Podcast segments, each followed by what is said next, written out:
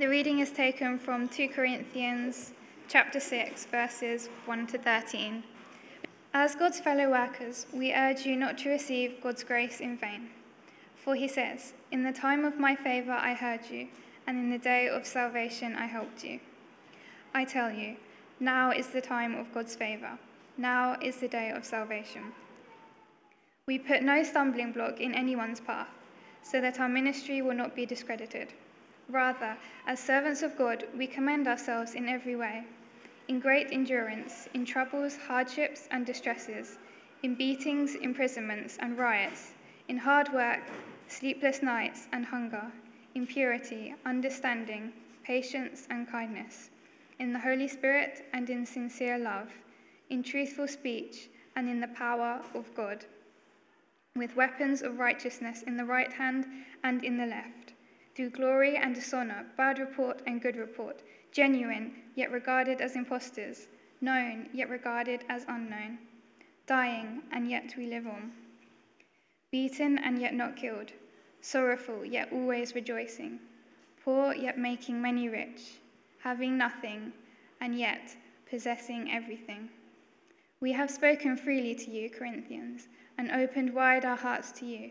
We are not withholding our affection from you, but you are withholding yours from us. As a fair exchange, I speak as to my children. Open wide your hearts also. This is the word of the Lord.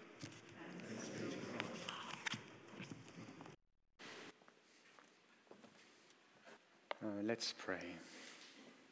Father, may we be known as those who continuously are enlarging our hearts to one another.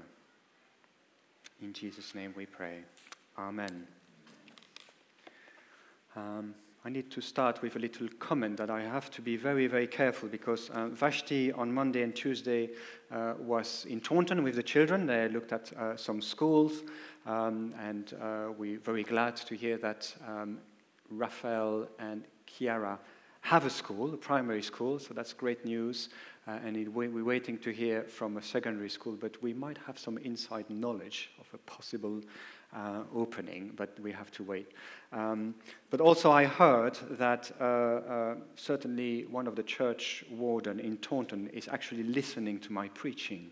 So I have to be very careful, otherwise they might change their minds. so, uh, Ruth, if you listen, you know, in a, in a few hours to my preaching, um, I hope it's all right. There we go. Did you hear that, Ruth? They said I'm fine. Thank you very much. Well, on the 9th of July, 1893, uh, a man called uh, Daniel Hale Williams, uh, for the first time in uh, the history of America, uh, successfully um, did an open heart surgery. So that's uh, more than 100 years ago. Um, there we go. It should, you should have the picture coming up. There we go. That's him uh, and that's his patient. Now, the name of his uh, patient uh, was James Cornish. And the hospital where the surgery took place was called uh, Provident Hospital in Chicago.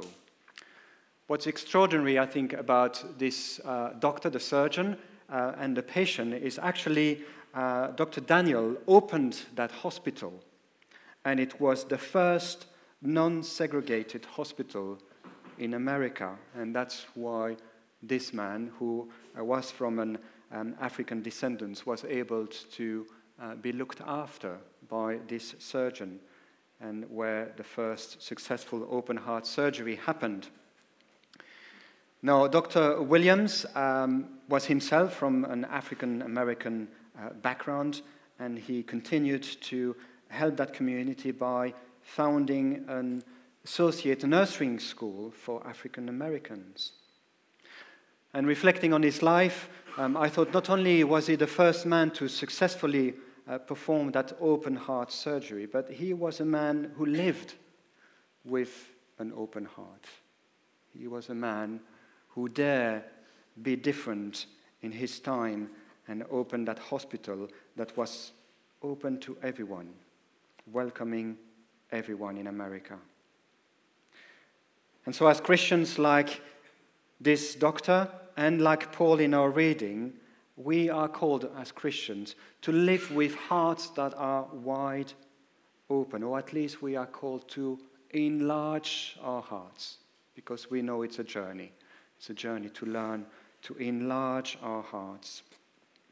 And so today we're going to look at um, three things. First, what are the marks of someone who lives with a heart wide open and looking at the life of Paul?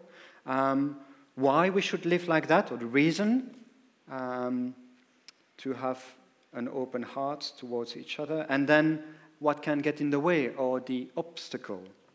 Now, last week we had a nice three P's uh, from uh, Dan, if you were uh, listening to, uh, uh, if you were here and listening to the preaching, um, and um, I think it was a new perspective as Christian, a new purpose, um, and also a new progress. That's, um, unfortunately, I wasn't uh, able to find such a nice ways of putting things. So I have M for maintenance, uh, M for marks, R for reasons, and O for obstacle. And if you work uh, in, in the area of maintenance and repair, that's MRO, maintenance, repair, and operations. There we go. Maybe you will remember maintenance, repair. That's the best I could come up with. But let's start with um, what does it mean to have a big love, to live in the power of having a heart wide open. And let's start with the marks. Paul, um, if you look at um, the whole letters of Paul, there are two letters, possibly there were about four, we think, so we are missing two. But he really loved uh, the people in Corinth. Um, and he really had a hard time with them because, on the one hand, he wanted them to grow and to grasp uh, what the gospel meant for living. And on the other hand, he had to uh, face with lots of problems in that church. But here he speaks of two ways in which he demonstrated his love. And he said, With you, I've always been open. Open in my communication, in my speaking. I've spoke freely to you and open in my heart. So it's the best I could go with a heart and an open kind of mouth, you know, kind of open speaking. I thought it was a bit cheesy, but at 8.45 I said, oh, it's a great picture of how we should be, you know. Arms wide open, open in our communication, sharing freely with one another, and open in our hearts. And we find that in verse 11, if you have your Bible on page 1097. We have spoken freely to you, Corinthians, and opened wide our hearts to you. We are not withholding our affection from you, but you are withholding yours from us. His heart was expanding, but their hearts was, were shrinking. So, what does it mean to have uh, an open communication? Well, you could see in this passage that um, Paul was uh, happy to, to share his hardship and his troubles and his questions, his feelings, his problems.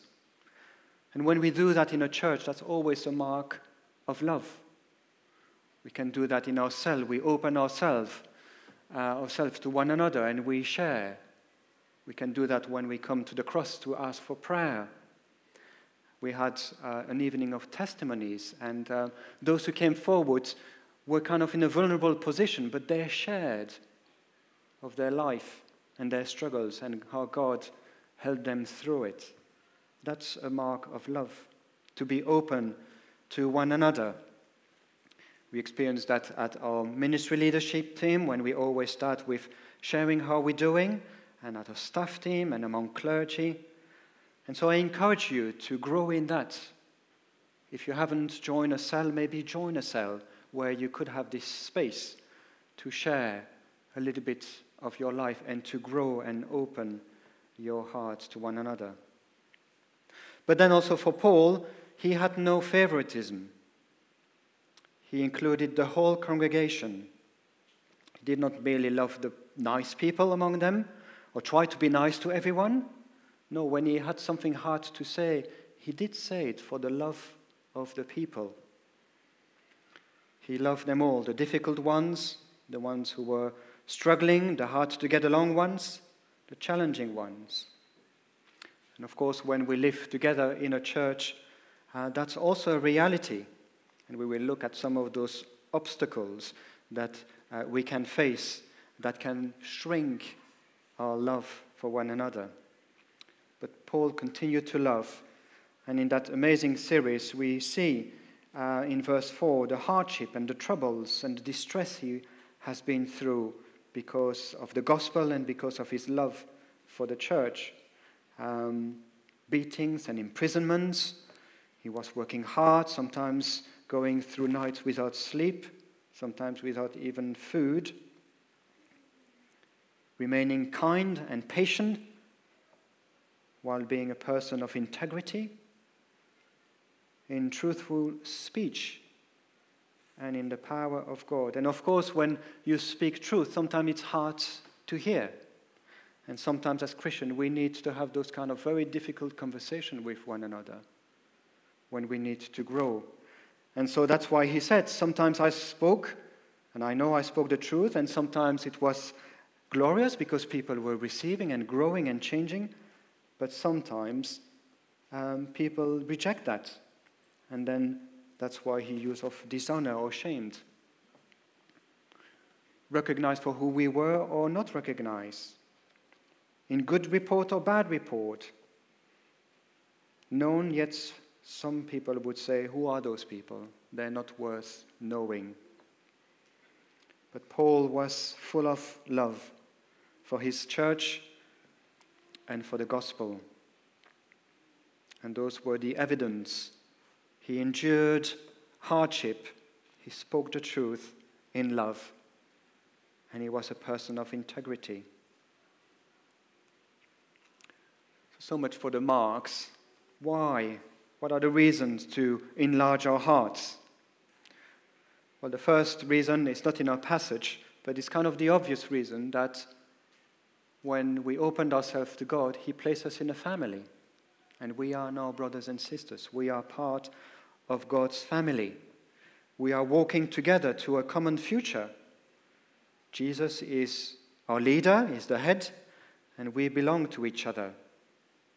And as we belong to each other, we need to open ourselves to each other too. And why we should do that, secondly, is because it's been a free gift. One of the most uh, famous verse in uh, the New Testament comes from Ephesians that says, It is by grace, by God's gift, that you have been saved through faith. It's not something that came from yourself, it was the gift of God not by works, so that no one can boast. And then in Romans 5, uh, at the right time, while we were still powerless or still godless or still without God, Jesus died for us. And it says, you know, some people can maybe uh, die for a righteous person or a good person, take his place. But while we were still far away, still sinners, Christ died for us. And then it continues with what we've received We've received peace with God. We've been justified. We are being saved from judgment. We've been reconciled. And when we experience that love, we can't keep it to ourselves. We have to share it. If you try to remember um, those who are uh, married uh, or in relationship the first time that you know, oh, this is the person where you felt love, it was just natural to love in return. You love back when you are loved. You don't say, Oh, what a wonderful feeling. I hope the person will just love me more and I don't need to do anything. No, you re, re, re, reciprocate. Reciprocate. That's a, there we go, a new word. Reciprocate. Love must respond, and so we must open ourselves to one another. Those are the two main reasons. We belong together as a family and we've been loved by God. And so we bring that love uh, as a response to each other. But what are some of those obstacles? Some of those obstacles. And I thought of three here, um, which was part of the dynamic in Corinthians. Um, personality clashes. Um, they had leaders in the church, and um, they were not very happy with, with, with Paul. They felt uh, he was not a good leader, and there were personality clashes there. And then there was jealousy, uh, possibly also from those leaders who were maybe jealous of Paul's ministry. And then there were uh, possible disappointments or maybe hurts because of what Paul had to say in his letters. So let's start with personality, personality and let's think about ourselves and our church. Now, it's natural to prefer people with certain personality traits. That's kind of the natural way. We uh, usually have a tendency to um, make room for those who are a little bit similar to us. Um, and, it's, uh, and it's very difficult to be in the same place with people who are very different. So if we are reserved, maybe it's very difficult for us to interact with someone who's maybe more blunt and you know more straightforward. Um, I know that Belgium are like that. So if I've uh, uh, uh hurt anyone with my bluntness and my directness, uh, I really, really uh, apologize uh, for that. But that's what we bring, and that's the kind of the richness we bring with us. but of course, if we just stay in a clique or in our little group, then we don't live the resurrected life. Because God calls us not to a natural life, but to a supernatural life. And so Jesus says, if you love those who love you, well, what credit is that to you? That's nothing special. Anyone can do that. And if you do good to those who are good to you, what credit is that to you? Anyone can do that. And so Jesus go much, much further. He said, Love your enemies, do good to them. Because then your reward will be great, and you will be children of the Most High. And we do that, it says, because our Father is a merciful Father, and so we should be also full of grace and mercy to the point of loving even our enemies. I hope that's not what we have in our church. I don't think we um, have enemies, although sometimes it feels like that. And I must confess, and I think we all go through those stages that God put us in a situation where there is someone, someone in that group we just can't stand for whatever reason.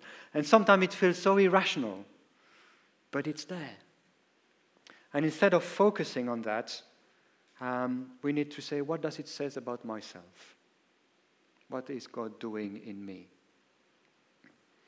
I remember um, I had to um, uh, fight with that, and that's kind of uh, move on to the next one the jealousy. Uh, when I was in operational mobilization for one year, it's a little bit like Youth with Mission.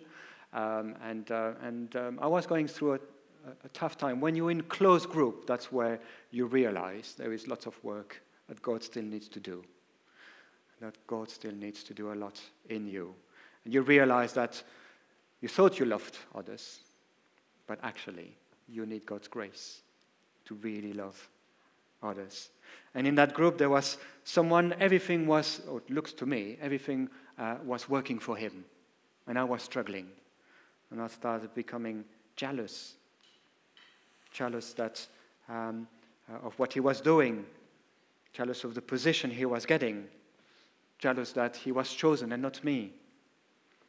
And it was hard to work on that jealousy. But that's what we are called to do. And one way to start doing that is just to be honest with ourselves and to open ourselves to God.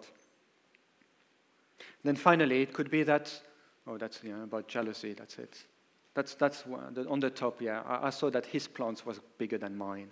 That's why I was jealous that he had the cookies and the Coca Cola, and when I had to eat an apple and some fruit juice. Yeah, but that, that's how we feel sometimes when we start comparing with one another. Maybe it's dip- disappointment or hurts. Maybe someone said something to us and, uh, and it hurted, and it hurt. Um, maybe it's real hurt, you know, it was wrong, and then we need to come to that person and, and, and, and, and work it out. Uh, or maybe we just imagine because we didn't really hear it. we didn't really want to hear it. Or maybe it's a bit of both. Maybe we needed to hear it and the other person didn't say it in maybe the best way possible.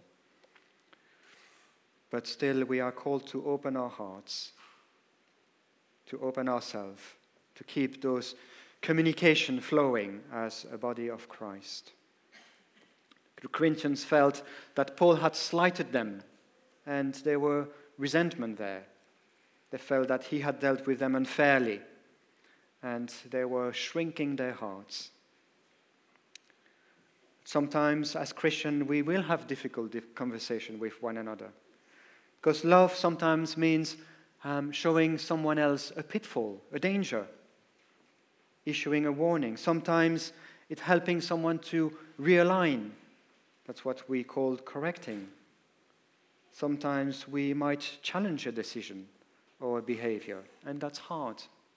And that's hard, and it feels maybe unloving. But that's what Paul did with the Corinthians. He helped them seeing the pitfalls. He relied, corrected their wrong thinking or behavior. He challenged some of their behavior. And because of that, they were shrinking their hearts. So, what could be the way ahead? Should come the next one. There we go, the way ahead. Well, as I said, um, like what I experienced at um, Operation Mobilization, is to be honest with yourself. To think what's going on. Why do I feel this way? And to bring it in prayer. And then I think one of the things we can do is to start seeing the person we struggle with through God's eyes. To start putting this person into God's future. And to start rejoicing in what God is already doing in that person's life. Not wanting that person to be there, but start rejoicing in what uh, God is doing already in that person's life. Instead of focusing on the thing which would justify me keeping my uh, bar- barriers up, I can start focusing on God and how He sees the person. And then I can pray. Pray for them. Um, I have put a title there. Maybe on top we could say, People I have excluded from my heart, but don't show that to anyone. You know, my list might be long, you know. but um, pray for them that God will help us to enlarge our heart, that God will help us to do that. So today we're reminded to live with hearts that are wide open and to share our lives with one another. Uh, Paul opened his heart saying, Look, this is the kind of person I've been. This is what I went through for your own sake. There was no smoking uh, screen in no pretending. He spoke plainly and showed his heart. So we looked at why we are called to live that way and the kind of obstacle that uh, might be uh, might need to um, um, get over. So the way ahead starts with honesty, courage, and prayer. So let's remember that God came to us with a heart and arms wide open. And those who are following Him are called to live with the same open heart, which actually will free us and will transform His church. Let's pray. Father, we are here because of your love. And your Spirit is there to transform us. Help us to see one another with your eyes. Enlarge our hearts. And Lord, when the new person will come, may it, uh, or he or she, find this church with a big heart, a large heart, ready to welcome he or her in that new ministry. In Jesus' name we pray. Amen.